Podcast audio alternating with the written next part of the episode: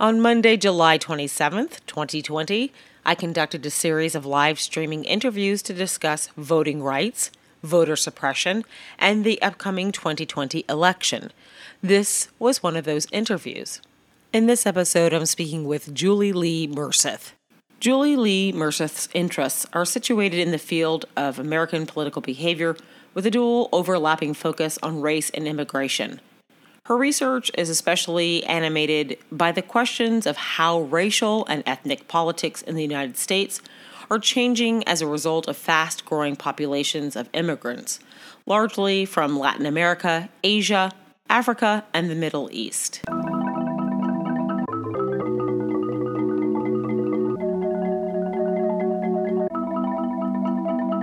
Julie is going to be talking to us all now about language issues and the language provision in the VRA. So I'm going to admit it right now. Hello, Julie. We just hello. Ah, how are you? Wow, look look at those glasses. Those glasses are amazing. Thanks. So uh, thank you for being here. I was worried for one split second that I, I got the because you're in a different time zone than me, correct? Right. You're right. Okay, but you're here. You look great. I'm excited to speak with you. Um, if you could, Julie, tell us a little bit about your your background and um, about your work and what led you to it. People already know that we're going to be talking about language and language provision. So Mm-hmm. I would love I, we would love to hear a little bit about your background. Sure, sure. So, um, my name is Julie Lee Merseth. I'm a political scientist. Um, I study race and immigration in American politics, a very calm, chill topic area. Um, arguably ever, but certainly right now there's a lot going on. Um, so I'm here to talk about uh, language access and voting rights. And um, what led me to this issue as a research topic is its um, its critical role in immigrant participation uh, politically, right, and more broadly, immigrant political incorporation. Um, and as a political scientist, of course, I'm very concerned with understanding the building blocks um, of democracy, of healthy democracy, and of course, ensuring that all American citizens, including not just the native born, but also the foreign born, can participate fully in US elections uh, is clearly part of this. Mm-hmm. Absolutely, and I was so excited to to read some of your work, and I I found you accidentally through Bernard L. Fraga. Yes, because yes. you had work. Yes, because you you all had had worked together. So I before we get into that a little bit, I want to touch on what is Section two two hundred three of the VRA of the Voting Rights Act. Right. So section 203, 203 is where the VRA outlines how to gain language based coverage for language minorities. Um, so it mandates that a jurisdiction provides in language election assistance to a language minority group when certain population thresholds are met. Um, so for Asian Americans and Latinos, the population of voting age citizens has to be either 10,000 or more or 5% of the total population in that particular subdivision, and subdivisions are, are usually counties, right? And have an illiteracy rate that's higher than average compared with that of non language minority individuals in that same subdivision. So, in effect, compared with English speakers in that same place. Um, it was uh, first introduced in 1975 uh, with the reauthorization then. Um, so, it was 10 years after the first uh, the VRA signed into law by LBJ. Um, the assistance it it um, uh, prescribes is any written information, right, or official documents that are provided to voters in English. Um, as well as oral assistance, right, if requested, which is also covered by other parts of the VRA, um, and for some Native American communities, Alaska Native communities, where the languages are uh, predominantly oral. And so, what's important here is that it's not just, sometimes people think about this as just the ballots, and it's not just the ballots, it's actually designed to um, to uh, ensure language access to the entire process of voting. So, um, this is not just ballots, but information in advance about election day, right? That the rest of us get um, in English, if we can understand that, um, as well as the information provided at the polls. So, information about how to register, right? Where to go, and importantly, the kinds of assistance that are available so that you can have poll workers there to help you understand both the process and the information on the ballot. To um, me, trying to oh, think, I, yeah. oh no, I, I, I'm telling you, this is going to be the first time a lot of people have heard anything about this. Mm-hmm. So do mm-hmm. not worry about being verbose about this because yeah.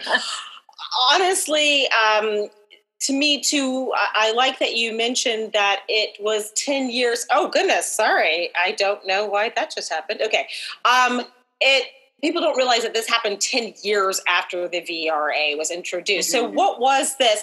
So, what was happening before this um, provision was put into the VRA? What were some of the obstacles? And then, what was the impact of it on voting rights, registration, and turnout for Asian and mm-hmm. Latino mm-hmm.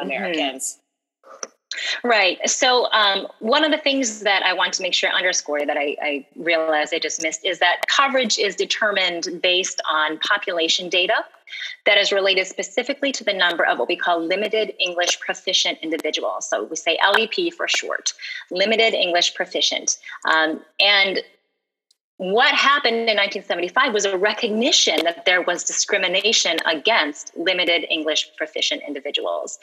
Um, and the idea here is that um, if we want the kind of normative states here, right, is that if we want for a healthy functioning democracy, voters to be the most informed that they possibly can be, the most educated about candidates, about parties, about issues that they can possibly be, it's very important that we ensure each person casting a ballot has had equal access to that information.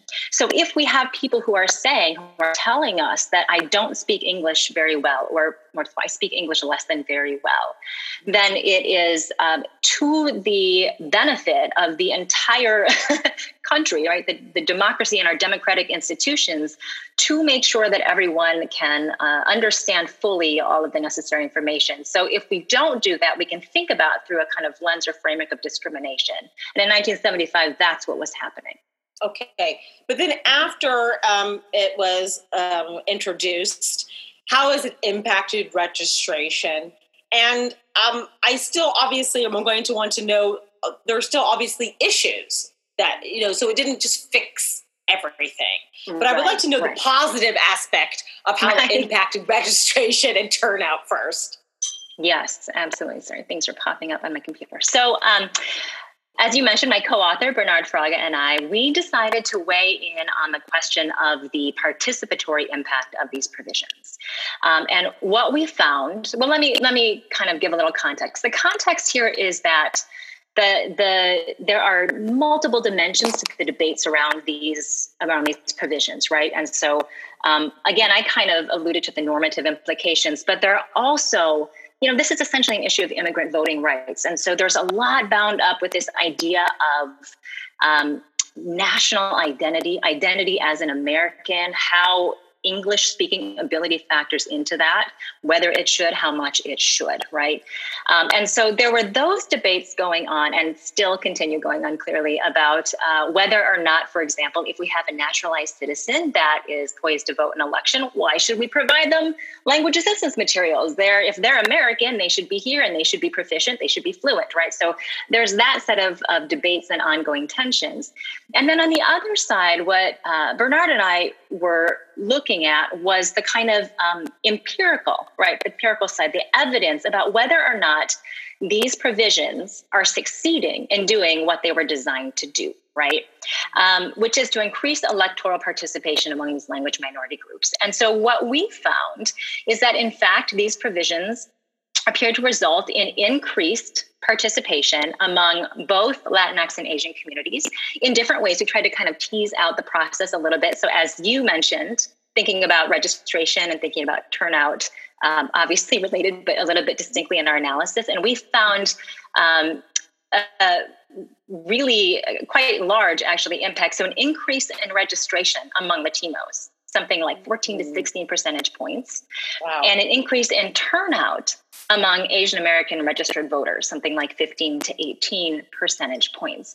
So these are really encouraging findings um, empirically because it suggests, again, that for both Latinx and Asian American voters, the VRA mandated provisions appear to be working as they are meant to do.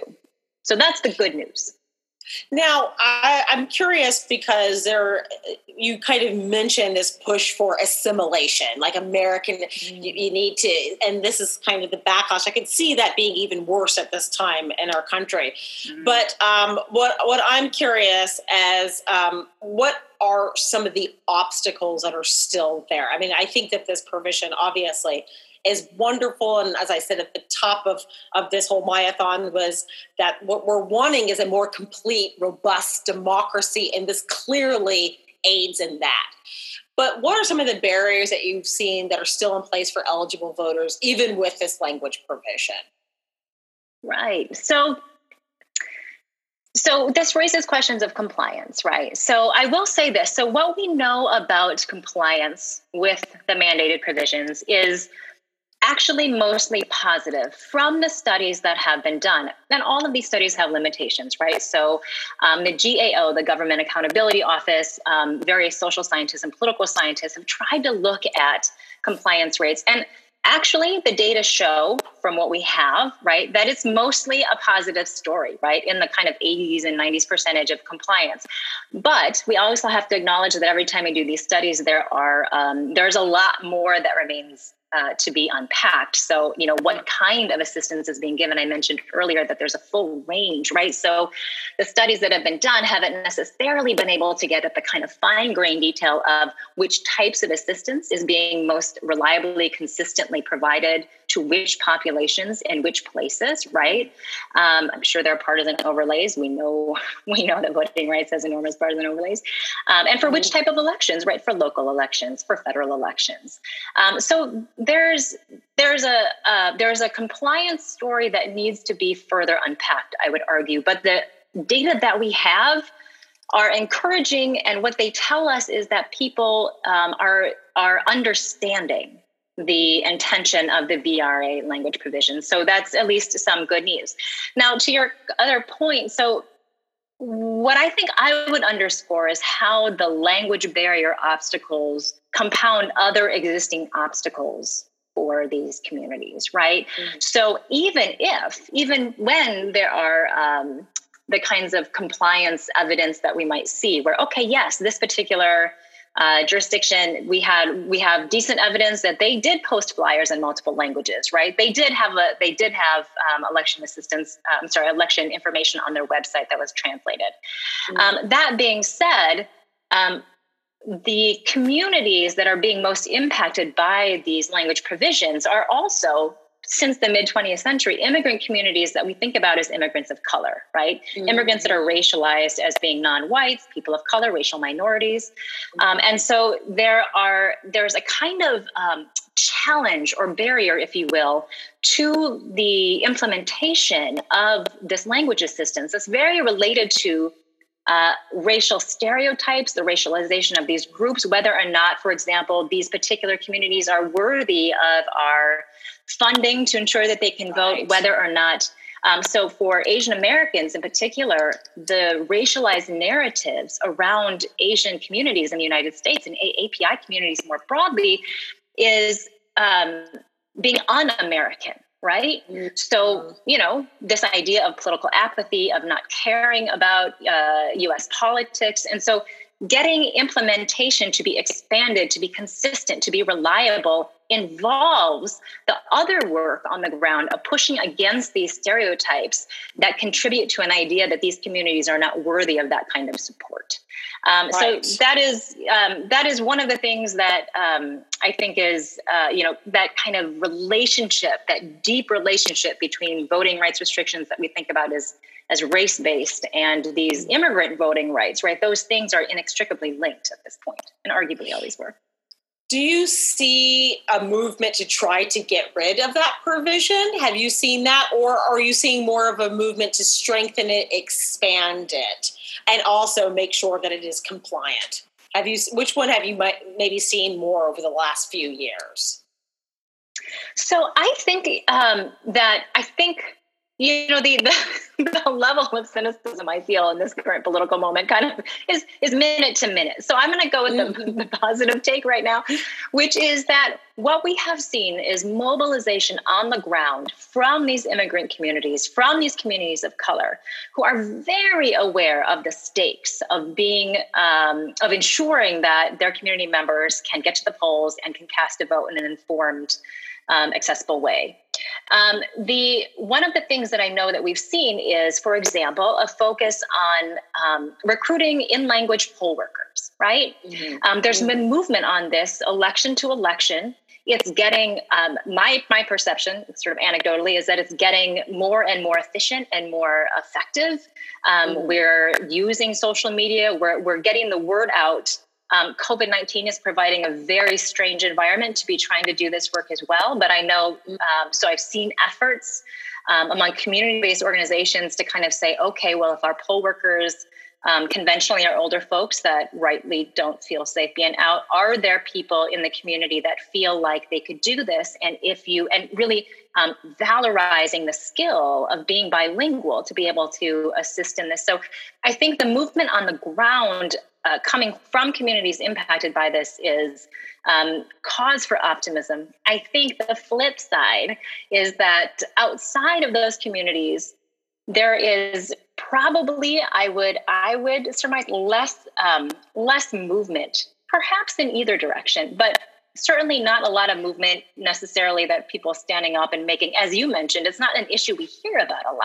Mm-hmm. Not a lot of people clanging pots and pans and saying this is something we should pay attention to. Um, if anything, this gets us into that kind of um, uncomfortable tension that we have in the United States around how we think about immigrants and, as you mentioned, immigrant assimilation or incorporation. That we have lots of folks that I think if we ask them, do you think that naturalized citizens should have access to vote, people would say, of course. I mean, we are, as they say, a nation of immigrants. Everyone right. feels warm and fuzzy, everyone feels welcoming. If we say, are you willing to dedicate a certain amount of resources to be allocated to ensuring that this happens? I think we probably see an about face for for a lot of our population, um, and so it's it's very much uh, an on the ground kind of mobilization um, uh, the hope is in the mobilization on the ground. No, that's great. And, and I, what you've given us today is gold, a wonderful resource. I just want you to say that uh, uh, one person said hi julie another person said i'm glad i'm watching because this stuff is stuff i don't even think about right exactly and then okay. thank you for this and this public service so just want you to know that hmm, people have, are feel very positive and so i have just one last question for you i saw that you wrote a book or writing a book and if so i would like to know at what stage because i would like people to get your book is this true? Mm-hmm. I saw that you were okay. Great. What? Please tell me about that. Sure. I, I just realized too. I I I don't want to. I don't want to uh, not do my duty here. I want to make sure that I toss out these few statistics about AAPIs sure. because yes, please, yes, I'm, please. You know, I'm feeling like this is important. Um, I yes. did want to mention too, because I, I, think I was remiss in not um, underscoring this earlier, that these language provisions um, are especially critical for Asian American Pacific Islander communities, mm-hmm. um, and that the so we can talk about the kind of normative implications and those debates. We can talk about the empirical evidence that we're trying to bring to bear, um, and building on what I just talked about the the game being the grassroots mobilization on the ground. I just can't underscore enough how how real world and personal of an impact this has for Asian American communities. So, more than one third, for people who don't know, right, more than one third of all AAPI are limited English proficient, right? So something like 34, 35%. That's that's a ton. We have uh, for people who might not know as much about Asian American communities, but you know, um, but if you know anything, you probably have heard this. When we take that kind of large umbrella of AAPI, we want to make sure that we disaggregate that. So we have a lot of variation within um, within the communities that we think about as AAPI. Um, so um, the kind of, if you will, subgroups or those ethnic national origin groups that are um, that have particularly high numbers of, of um, LEP individuals are Vietnamese, Korean, um, Chinese, Cambodian, and Hmong, but across the community, obviously, there are people that need uh, language support. Among all AAPI, again, if we combine Asian Americans and Pacific Islanders, 57% are foreign born. So this mm-hmm. population is the only uh, what we think about as kind of racialized group, these large racialized groupings, that is mm. majority foreign born, right? So when we think about immigration debates and immigrant voting rights, one of the things, understandably and importantly, that comes to mind are Latinx communities. Um, but as a population, they're actually majority native born, right? And so Asian Americans are really impacted by things like the um, language provisions. Um, Asian group alone is 60, 60, uh, 66% foreign born. And then among all AAPI foreign born, if we again are kind of aggregating together Asian Americans and Pacific Islanders, which is this whole other kind of political political action, um, 33% mm. are naturalized citizens. So we have uh, a large foreign born population. We have a population, again, contrary to assumptions, that is increasingly seeking to become formal members of the polity. And again, if we disaggregate that for the Asian alone population, um, 38% are naturalized citizens. So um, just wanted to make sure I took the opportunity to underscore that for Asian communities, AAPI communities in the United States, this is much more than a kind of theoretical or academic um, enterprise. It's right. it's literally at the heart of of increasing political influence, political um, power, political voice. And so I, I do hope that people take it um, really, really seriously. yes, thank you. And I, yeah, no, I, I am so I glad you gave us this. No, no, I, and we needed those statistics, and we needed to hear that. So I thank you very much. And I will just say, we just got a couple minutes left. If you would like to tell us about your book project or your book, sure. uh, we'd love to hear it, and how we can how we can find you in your work too. I know you do um, usually a lot of panels, maybe not so much with COVID right now, but um, I would love yeah. for people to know more about you and your work too. Sure, sure. Yes. So I am writing a book that I I hope as an academic, we always hope people read our books. we, joke there's going to be like 20 people in a classroom and the only people ever see it. So I appreciate that. Um, and what I am looking at is how immigration impacts uh, the kind of racial group based terrain, as I talk about it, because I'm getting, I feel like a little jerky, but the kind of That's collective okay. political terrain um, in the United States, if we think about, as I mentioned, these kinds of racialized groupings, I always tell people like after you look at election, you know, returns on the monitor, it always has these nice distinct, and it's like white, black, Latino, Asian, right? And it, it looks all neat and clean, and mm-hmm. um, mm-hmm. and then we spend the rest of our of our time together just unpacking that and breaking it apart, right? Mm-hmm. But there is this idea that when we think about the United States population demographically, we can kind of group people up in a way that makes sense. Um, right. Um, the tricky part is that um, for those of us who study the kinds of positioning of groups um, in our in our country and our society, we know that it's much more dynamic than that, right? It's much more um, it's much more precarious in terms of the access of non-white groups to status and privilege and benefits in society. So I say all this to say that two out of those groups that we see on that nice, neat slide, um, white, black, Latino, Asian, are what I call immigration based groups. So these are groups that obviously include lots of folks that were born in the United States, but the group qua group, um, its presence in the United States, right, is the result of, uh, of migration. And so if we think about that, we start to look more at the populations within those groups, right? And the mm-hmm. differences and how they understand um, race in the United States, racism, their mm-hmm. relationship to these existing racialized groups. And what I'm trying to kind of unpack is not just that immigration matters because we know that quite well, right? We have mm-hmm. loads of data mm-hmm. now. I mean, we can, like I did, break it down between foreign born and native born, right?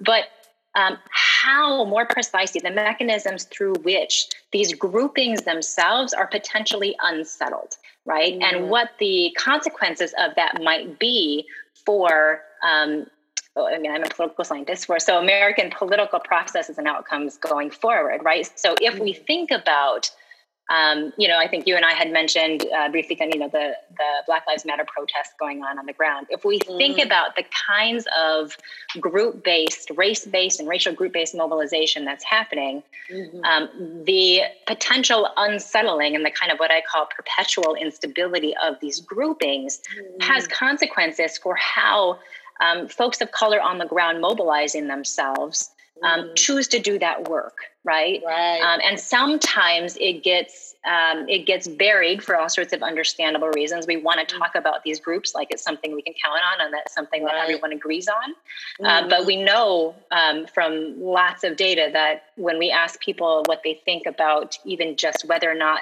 the group exists is asian american a thing you know right. not everyone not everyone who others perceive as asian actually think that asian americans thing, right? And right. my suggestion is that that actually impacts um, both in negative and potentially strategically positive ways how we think about um, our kind of po- collective political terrain.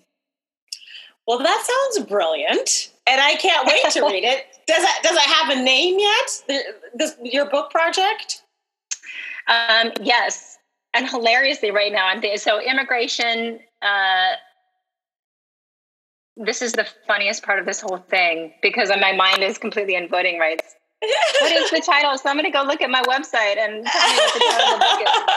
Um, immigration, something, racial groups in the reordering of group politics. Immig- something. It's, it's, it's okay. I, website. I, am going to post your website so that people can Thanks, see I appreciate it. that. Somewhere on there is the, the title of the book. Okay. That's excellent. I love that. You've been a joy to speak with. You've given us so much to think about. I could talk about language provisions for hours. Good. what you've given I hope is, everyone you know, is talking about it for hours. That's I really, I do think it's a conversation that you know people were just they had no idea that was even part of the VRA. So I thank you so much.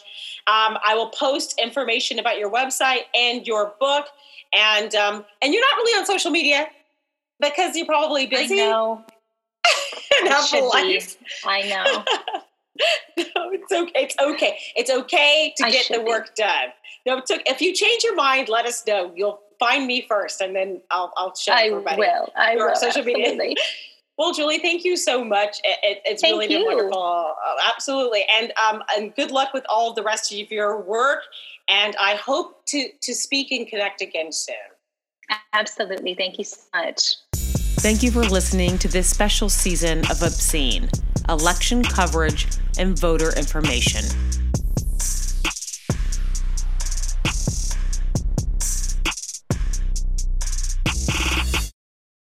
This is the story of the one. As head of maintenance at a concert hall, he knows the show must always go on. That's why he works behind the scenes, ensuring every light is working, the HVAC is humming, and his facility shines. With Grainger's supplies and solutions for every challenge he faces, plus 24 7 customer support, his venue never misses a beat. Call click grainger.com or just stop by. Grainger, for the ones who get it done.